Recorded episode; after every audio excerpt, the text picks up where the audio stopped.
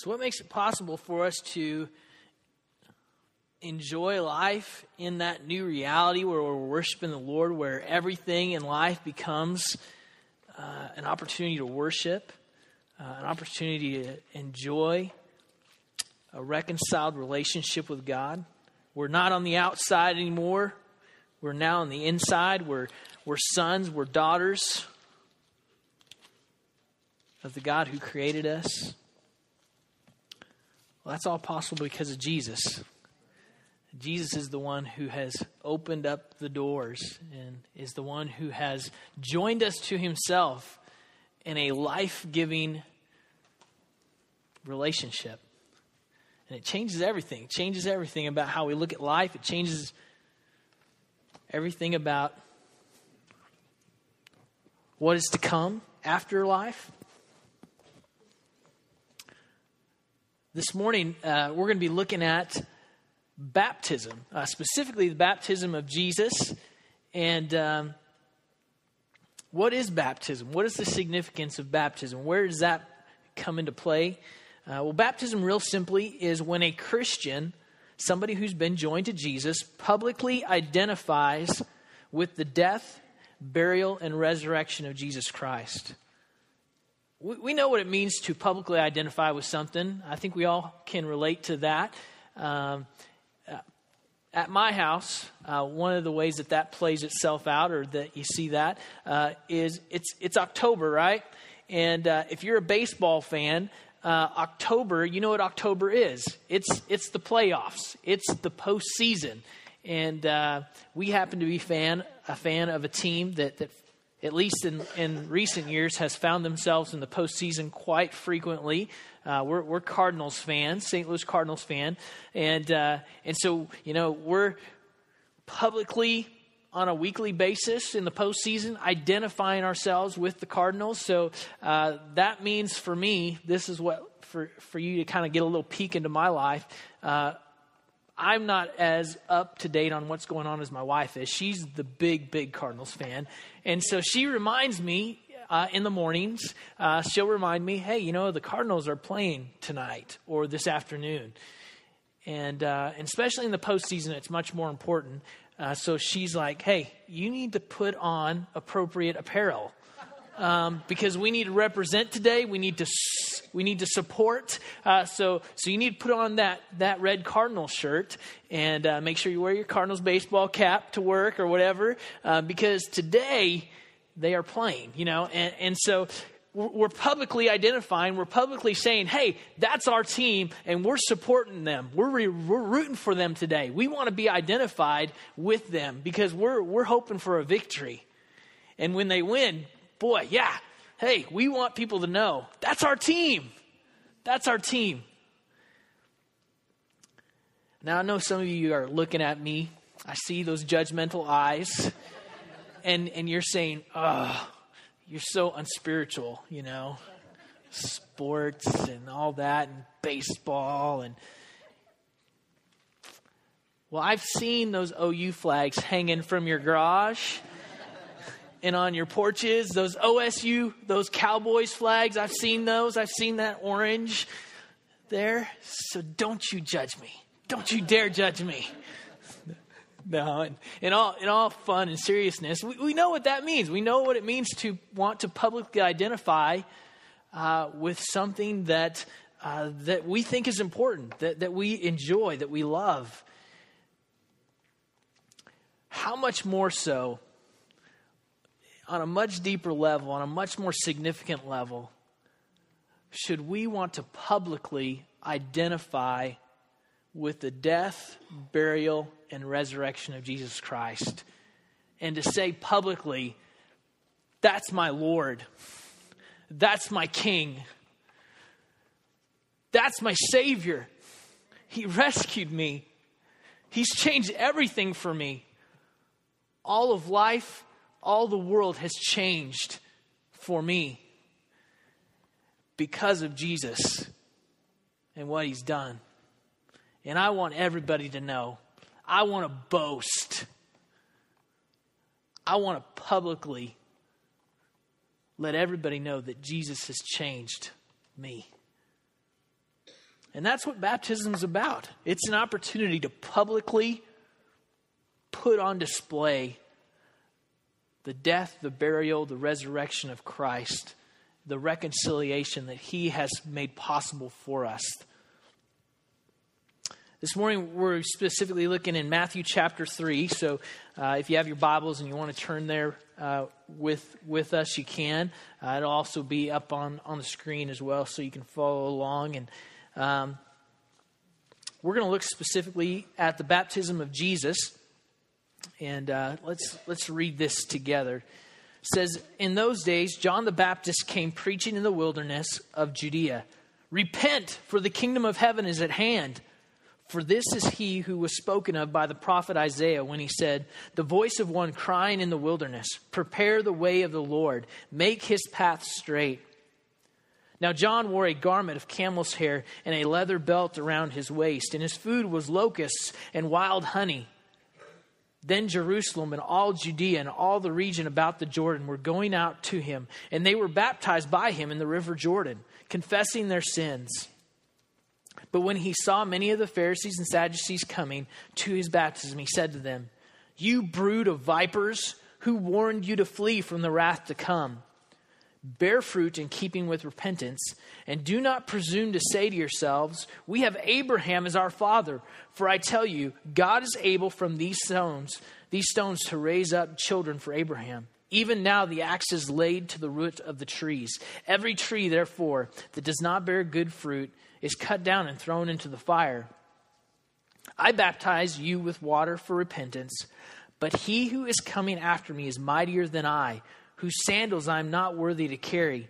He will baptize you with the Holy Spirit and fire. His winnowing fork is in his hand, and he will clear his threshing floor and gather his wheat into the barn, but the chaff he will burn with unquenchable fire. Then Jesus came from Galilee to the Jordan to John to be baptized by him. John would have prevented him, saying, I need to be baptized by you, and do you come to me? But Jesus answered him, Let it be so now, for thus it is fitting for us to fulfill all righteousness. Then he consented. And when Jesus was baptized, immediately he went up from the water, and behold, the heavens were opened to him, and he saw the Spirit of God descending like a dove and coming to rest on him. And behold, a voice from heaven said, This is my beloved Son, with whom I am well pleased. Will you pray with me? Father, as we uh, come, we thank you for um, just this story from your life, this record of, of your baptism. Um, we thank you for Jesus, for coming and humbling yourself, walking among us, living among us.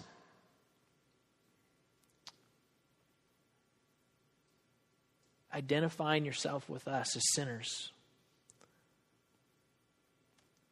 And then coming to be our Savior. Thank you for coming and, and substituting yourself for us, taking our place taking the just penalty for our sin on yourself so that we could get grace, so that we can be reconciled to the Father. Thank you, Lord, for your sacrifice. Thank you for your love. Thank you for changing everything for me. Lord, I pray that you'd be lifted up this morning, I pray that the gospel, the good news of why you came, would be made clear this morning. I pray for you to open eyes and open hearts um, to trust in you, to boast in you. Well, we do pray for Pastor Jason and, and for John Elam as uh, they are in Guatemala today and uh, ministering to pastors. We pray that you'd bless their ministry there uh, that you'd give them wisdom and, and give them uh, just the ability to communicate well uh, to these pastors that they're ministering to. Um, we just pray bless their ministry this week that it would be fruitful. Uh, Lord, we love you and we pray this in Jesus' name. Amen. If you didn't know, Pastor Jason is in Guatemala this week. That's why I'm filling in for him. And uh, he's doing some really cool stuff. Uh, teaching pastors, uh, Guatemalan pastors, who will who will plant churches, and some of them already are leading churches. Uh, and so they've kind of been meeting uh, really for the last. I think it's been over over the course of, of at least a year or two. Uh, they've been going down occasionally and, and investing in these pastors. And so this is almost like kind of like seminary for these pastors. This is probably the only formal uh, pastoral education those guys will get. Um, and, uh, and so they're kind of uh, uh investing in those guys this week. It's, it's pretty cool to think about that, uh, that God is, is using Jason in that way to, to, um, to kind of download all his knowledge and all his wisdom uh, into some of these uh, young pastors that, that are down there. So, uh, so anyway, be praying for him and for John Elam this week as, as they're doing that. One of the first things I see here uh, in Matthew chapter 3 uh, is. Uh, that is, is really kind of remarkable to me is that the Pharisees and the Sadducees, they come on the scene here in chapter 3. They're coming out to the wilderness, and um, they're not coming to give John a pat on the back and say, hey, good to see somebody else preaching out here and talking to people. They're really, they're really coming out there to criticize John. They're really, their goal is, hey, we're the holy guys.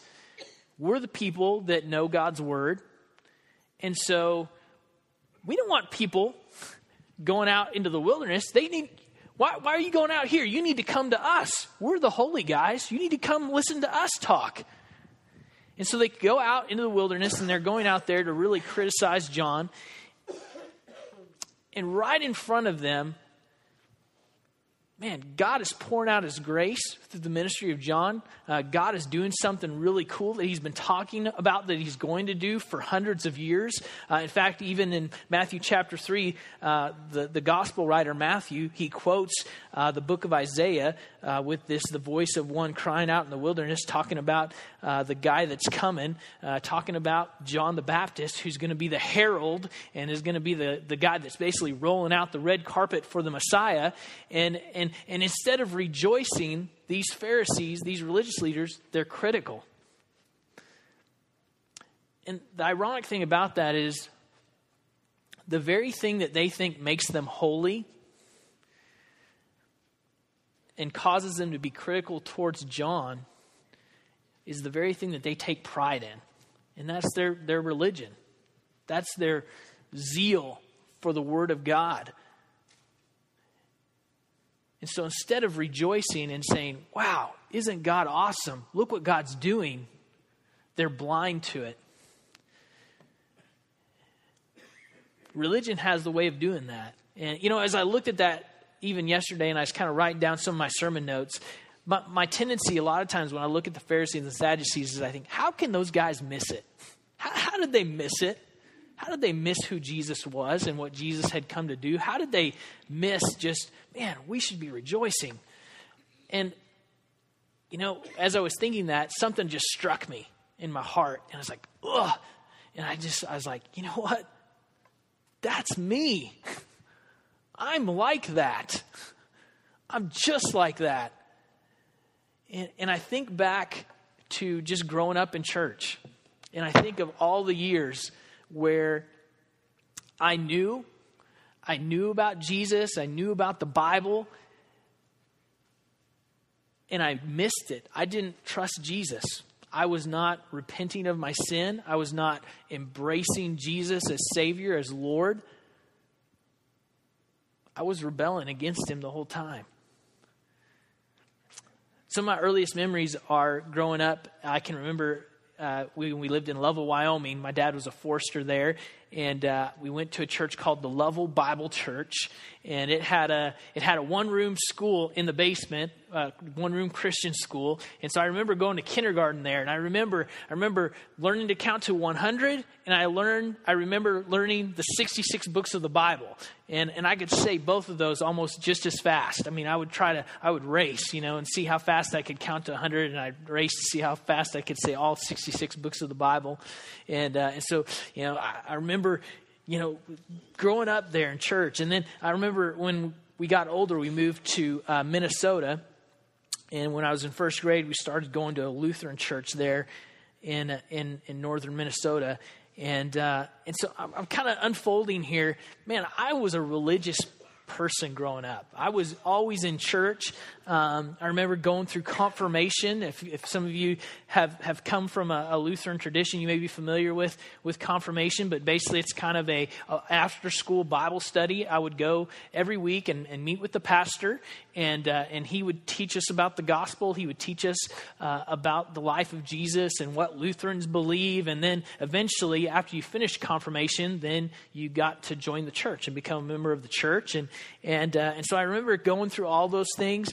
Uh, I even remember kind of as, as a younger, uh, kind of preteen, um, I, I saw somebody get baptized, and I thought, man, you know, I, I don't remember getting baptized. I, I, was baptized as an infant, I think, in a Catholic church. I was sprinkled, uh, and uh, so I thought, well, you know what? That looks that looks important that they're doing that. that so I want to get I want to get sprinkled. You know, I want to I want to go up and, and, get sprinkled in front of the church. And you got a cool white towel. I remember that they get, give you like a little white towel with a little like gold cross on it. I thought, oh, that's cool. I want one of those. You know, I'd like to have one of those.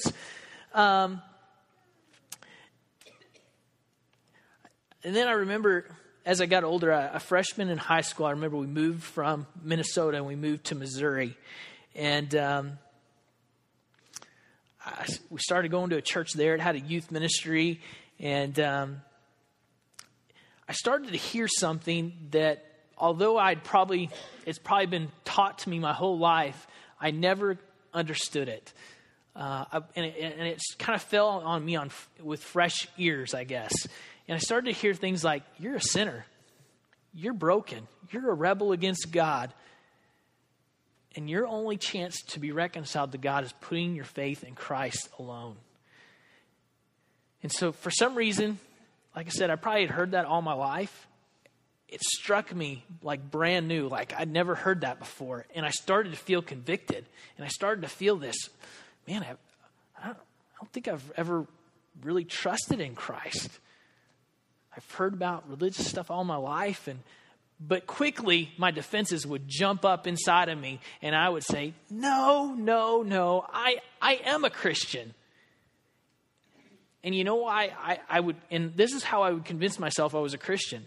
I would start going through my mind. Well, I, you know, I went to a Christian school when I was in kindergarten, and and I went to the Lutheran church. I've been through confirmation. I've I've been baptized many times. You know, sprinkled. You know, at least twice, you know. Uh, I'm good, I'm covered. I remember uh, our family, whenever we went to join this church in Missouri, uh, this was kind of a new thing for, for, uh, for me anyway. And um, I'd never been a part of a church where this church taught baptism by immersion. And so you had to get dunked and, and, and get, get really, really wet. And um, and so so that was kind of new uh, and i had never been dunked before and uh, and so in order to join the church, that that was required. And so I'm like, yeah, sure, let's do it. I'm I'm ready to go. I, I like I like that idea, and, and it was kind of cool because we we actually had a swimming pool at our house, and so the pastor actually came out to our house and he dunked us in our swimming pool, and so I thought that's that's fun. My brother and I we do that all the time to each other. Um, that sounds great, and um, and and in my mind, again, I'm thinking about this from a perspective of that's another thing I can add to my list. That's another thing that, that I can do. And God's going to be like, yeah, that Andrew Dostal, he's a pretty good guy.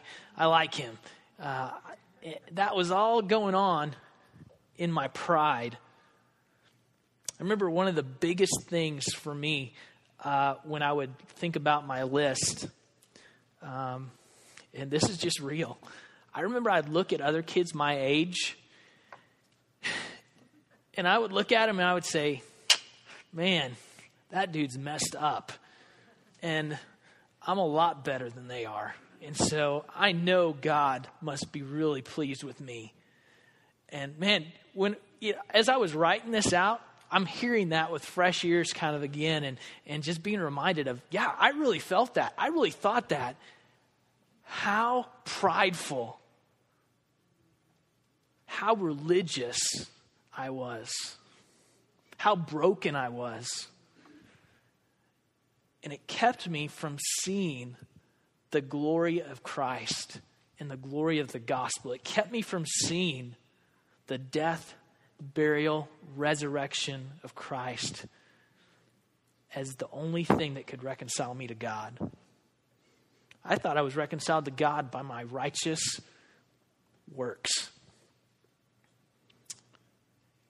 I bring all this up because if, if we're not careful this morning, as we start talking about baptism, we're going to start thinking it's all about what we do to get to God.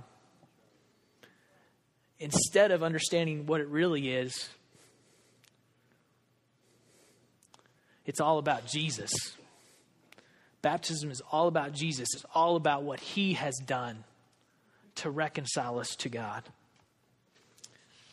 When Jesus comes to John, uh, I think this is really cool is that, you know, here's these holy righteous Pharisees coming and they're being really critical of John and, and looking down on John. Jesus is probably the only one that could be critical of John, right? He's he he is perfect. He really could come on the scene and say, "Hey, John, you know, here here's some things I would I would kind of fix. You know, you're not quite doing this quite right. I'd, you know, the camel hair thing, could you lose that? Maybe do something a little different. You know, Jesus would be the only one who really could offer any good criticism to John. He is holy, He is perfect, He is God incarnate. But Jesus doesn't, doesn't correct John at all. In fact, John even, even kind of seems to kind of ask for it. John's response to Jesus when Jesus comes to get baptized is, is he says, Look, Jesus, I need to be baptized by you. You, you shouldn't be baptizing me, Jesus. Why do you come to me? Why are you asking me to do this for you? And Jesus has complete humility. Jesus has complete affirmation for John. It says, Jesus answers, Let it be so now, for thus it is fitting for us to fulfill all righteousness. And then John consented and, and baptized Jesus. What's going on there? Is Jesus saying, Hey, John, I do have some problems. And so I, I really do need you to baptize me. Is that what Jesus is saying? Uh, is that why he's wanting John to baptize him? No, no, that's not what's going on here at all. But I do think something really profound is happening here that has to do with the gospel. One of the foundational truths of the gospel is that the Son of God, Jesus, stepped out of glory, humbled himself, and became a man. Why did he do that? He came to identify with us, didn't he? He came to identify with a broken and sinful race so that he could represent us. Philippians 2 5 through 7 kind of parallels this or echoes this. It says, Have this mind among yourselves, which is yours in Christ Jesus, who, though he was in the form of God, did not count equality with God a thing to be grasped, but he emptied himself by taking the form of a servant, being born in the likeness of men. You hear that? Being born in the likeness of men. Jesus came to identify with us. Uh, 1 Corinthians 15 21 through 22 kind of draws, a, a draws a, a cool picture for us. It says, For as by a man came death. Who's that talking about? What man is that? What man brought death? Adam, right? Adam was the original kind of representative of the entire human race. His sin, his rebellion against God it brought death, condemnation, brokenness for all the human race. As by a man came death, by a man has come also the resurrection of the dead. Who's that second man? That's Jesus. Jesus is the one who brings resurrection, new life. For as in Adam all died, so also in Christ shall all be made alive. So Jesus came to identify with us as a broken people, as sinners. The next thing that, that I think is significant in Jesus' baptism is that Jesus is identifying himself as the Savior. In, order to save us, Jesus must be more than just a man. He must be more than just one of us. He must be more than just a broken and messed up person. He must be perfect. He must be holy. He must succeed where we've all failed. and live without sin. He must be that in order to be our Savior. 2 Corinthians 5:21 this is a, another favorite passage of scripture of mine. It says for our sake he God the Father made him to be sin who knew no sin so that in him we might become the righteousness of God. One real key part there is who knew no sin you get that we got to get that that's important he didn't he wasn't a sinner he, he didn't fail where we failed. He was perfect. He was sinless. He was holy. He didn't deserve God's wrath. Luke 19:10 says for the son of man came to seek and to save the lost. And John 3:17 says for God did not send his son into the world to condemn the world but in order that the world might be saved through him. So Jesus is coming to John and he's identifying himself, I think, in baptism. I think right away here at the beginning of his ministry in, Matthew chapter 3, he is saying, I know who I am and I know why I've come. And I'm coming to get baptized because I want everybody to connect the dots. I want everybody to know, John, that you are the herald, that you are the guy that Isaiah talked about, and I want everybody to know that I'm the guy that you're talking about, that I'm the guy that you're rolling the red carpet out for, that I am the Savior. I've come to humble, humbly identify myself with, with the sinful and broken race, and I've come to be the Savior. Jesus is identifying himself also as a suffering servant. Uh, this is a tough part, and, but we can't forget this. Um, and, and it's really kind of connected to the whole idea of him identifying himself as a Savior.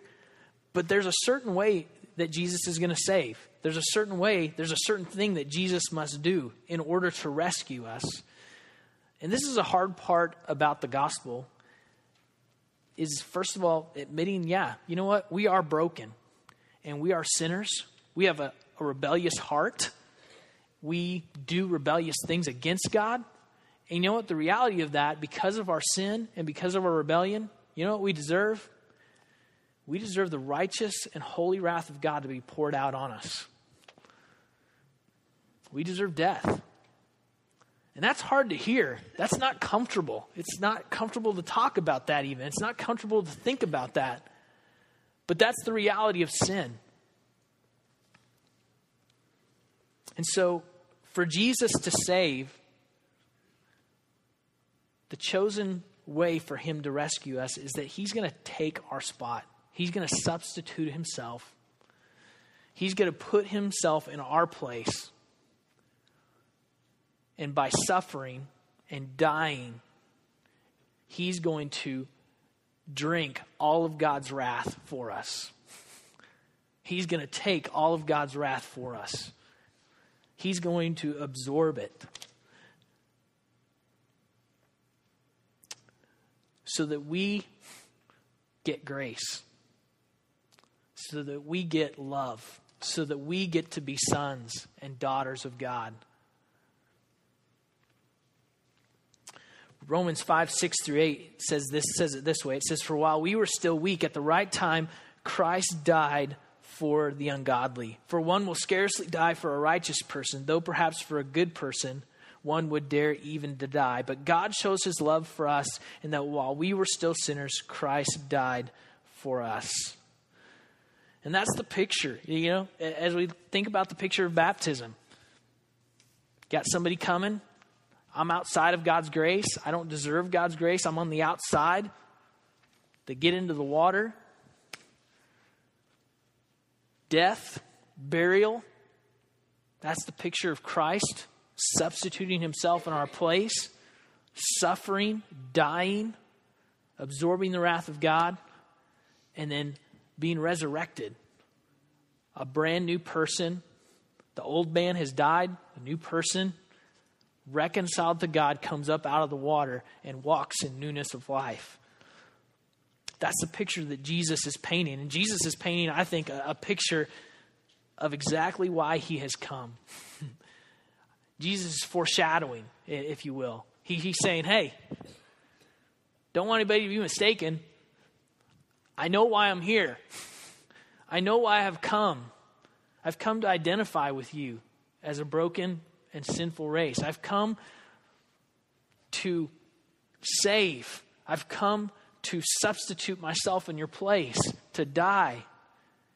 And three days later, boop, rising to the dead, conquering sin, conquering death, walking in newness of life as a Son of God. Kind of up to this point, Jesus has really been kind of doing the preaching, if you will, or, or the, the speaking with his actions as he's being baptized. And at this point in the baptism, I think the, the voice changes. It changes from Jesus' voice or Jesus' life, Jesus' action, to the voice of the Father. In verse 6 16 through 17 says, And when Jesus was baptized, immediately he went up from the water, and behold, the heavens were opened to him, and he saw the Spirit of God descending like a dove and coming to rest on him. And behold, a voice from heaven said, This is my beloved Son, with whom I am well pleased. God speaks over Jesus' baptism and says, This is my Son in whom I am well pleased. This is the guy, this is the Savior. I don't want anybody to be mistaken. He has come to save, He has come to rescue. And I almost think that the gospel writer means for that to really hit us like kind of a, a boom or like an aha moment. Um, I think let's just stand back a little bit. Let's just marvel at Jesus. Let's just wonder at him.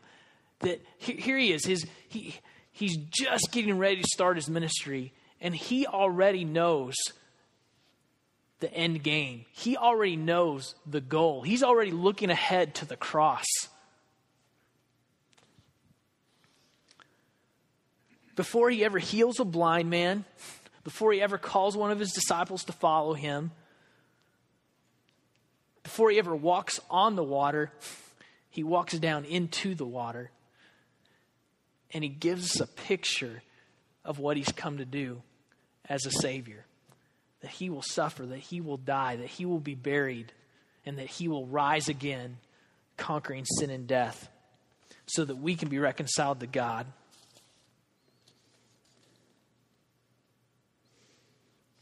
So, what does this mean for us as, as Christians, as a church, looking at the idea of baptism? Um, one of the great passages of Scripture that is helpful is, is Romans chapter 6. Uh, we usually, almost always, when somebody gets baptized here at Lincoln, Pastor Jason or I or Daniel, we usually go over these these scriptures with with the with the person getting baptized because it, just it talks about the Christian life. It connects it to the reality of being joined to Jesus and what the picture of baptism, how the picture of baptism displays um, the Christian being connected to Christ. It says this. It says, "What then shall we say? Are we to continue in sin?" That grace may abound? By no means. How can we who died to sin live in it? Do you not know that all of us who've been baptized into Christ Jesus were baptized into his death? We were buried, therefore, with him by baptism into death, in order that just as Christ was raised from the dead by the glory of the Father, we too might walk in newness of life.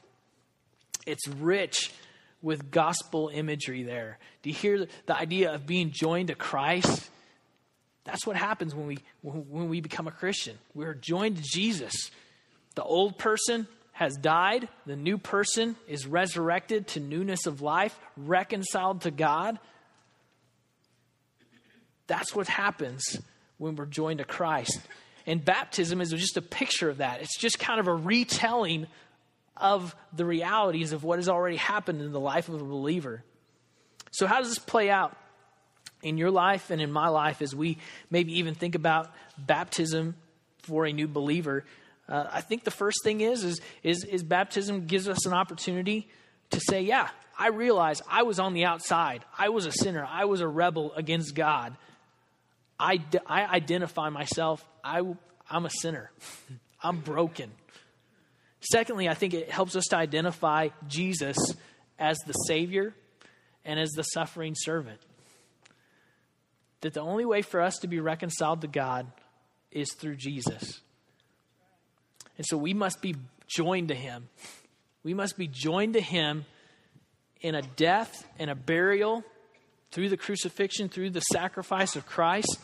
We must be joined to Him in that. And then raised to newness of life through the Savior. As He was resurrected to a new life and to walk in newness of life, we are joined to Him. And so, in turn, resurrected and joined with Him in being reconciled to the Father through His resurrection finally, I think one of the cool, cool pictures, and this is a beautiful thing. It's hard for us to talk about being a sinner and being a rebel, deserving God's wrath, but this is not too hard to talk about. But when we're joined to Jesus, the beautiful reality is that just as the Father spoke on his Son at Jesus' baptism, and Jesus says he comes up out of the water, and the Father, the Spirit comes down, and the Father speaks, and he says, This is my this is my son. When the believer is joined to Jesus Christ and resurrected to walk in newness of life, God the Father looks down from heaven, and you know what he says about us? That's my son. That's my daughter. This is repeated over and over again in the New Testament, this idea of becoming sons and daughters of God. Uh, John 1.12 says this, it says, But to all who did receive him, who believed in his name, he gave the right to become children of God, who were born not of blood, nor of the will of the flesh, nor of the will of man, but of God. Because of what Jesus has done, we are reconciled to God into an intimate relationship And it's compared to being sons and daughters, family, beloved of God.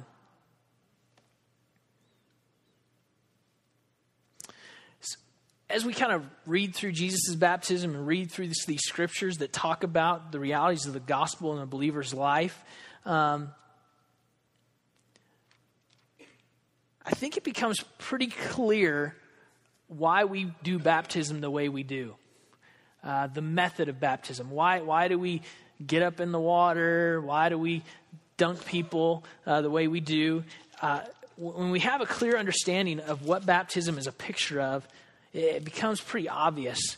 Um, one of the first things I would say that should become pretty clear is that baptism is for believers. Um, baptism is for somebody who has been joined to Jesus Christ. Baptism is a way for a new believer to say, yeah, I've been joined to Jesus. I've been changed. My life is different.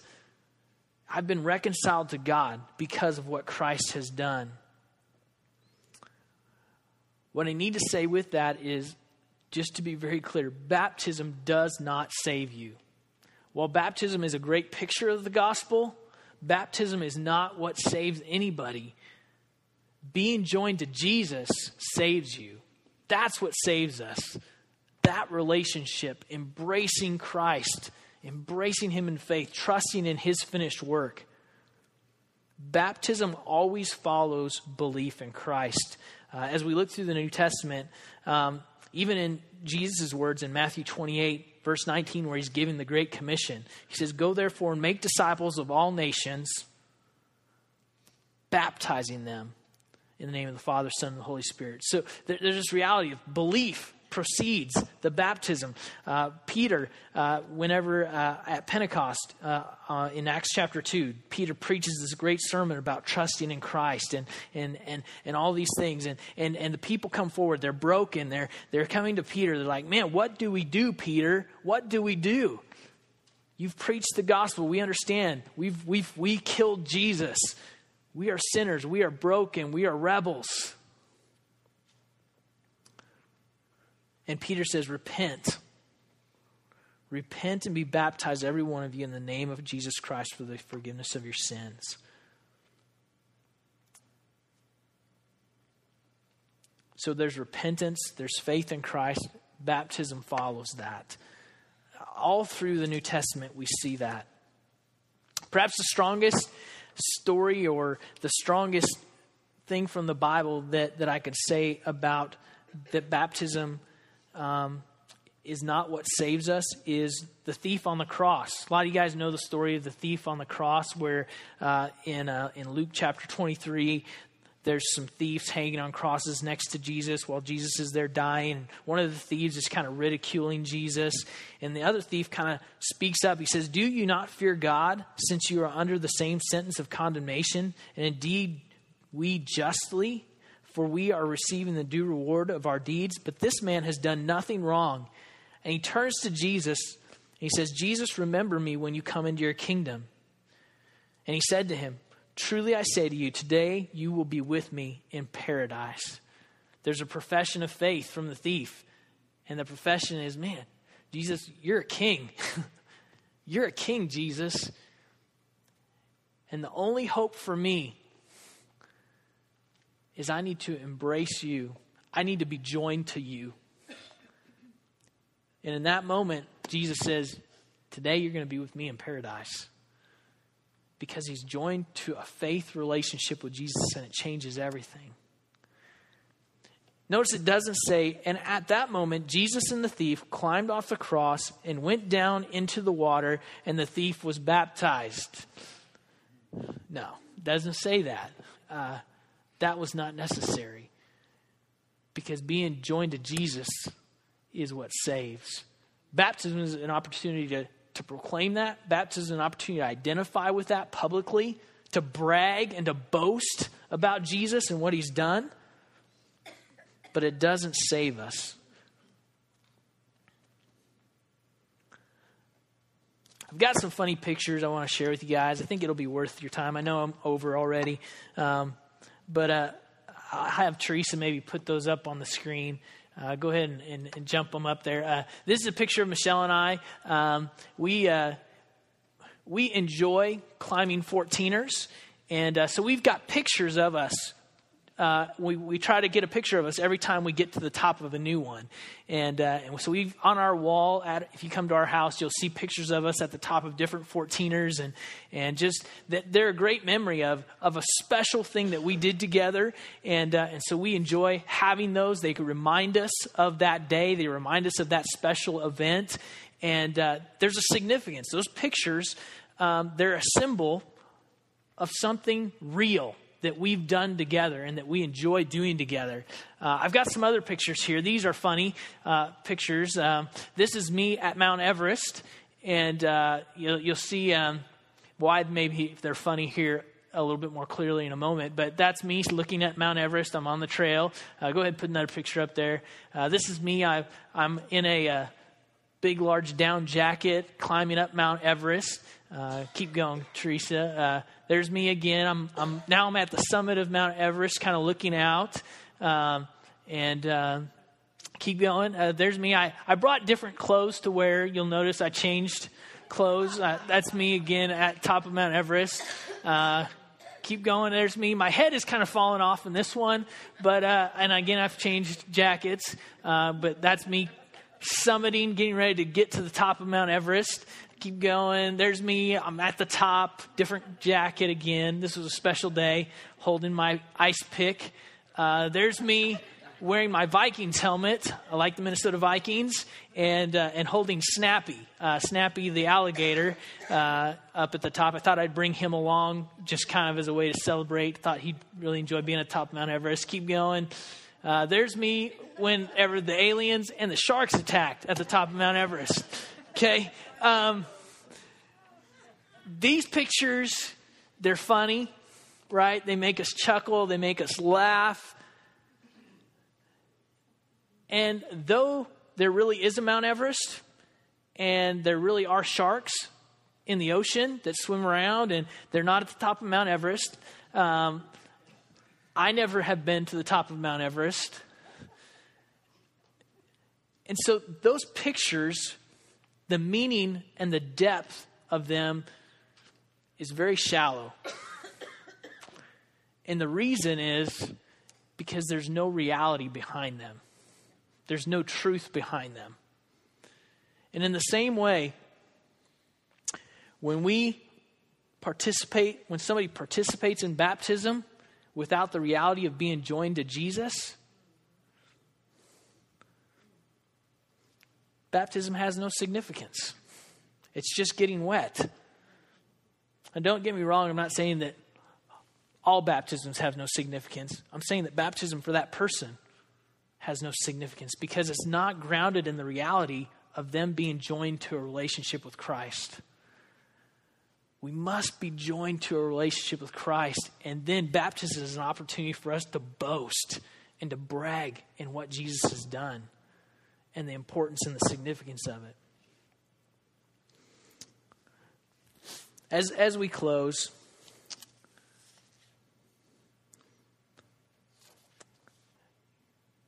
if you've been reconciled to God and you've put your trust in Jesus, you're rejoicing with me this morning.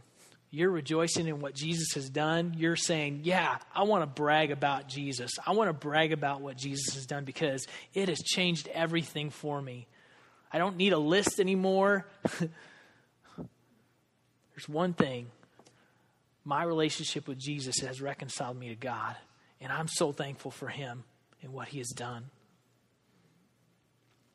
And so you're going to worship with us here as we get ready to close, and as the musicians come in a minute, you're going to rejoice and celebrate in that. But maybe this morning you're like I was when I was going to church. I thought my religion, I thought my list was enough, or, or maybe I thought, man, I've done so many bad things that I could never be reconciled to God. Uh, maybe you think that. He, here's the reality Jesus came to save rebels and sinners and religious people. he came to save us.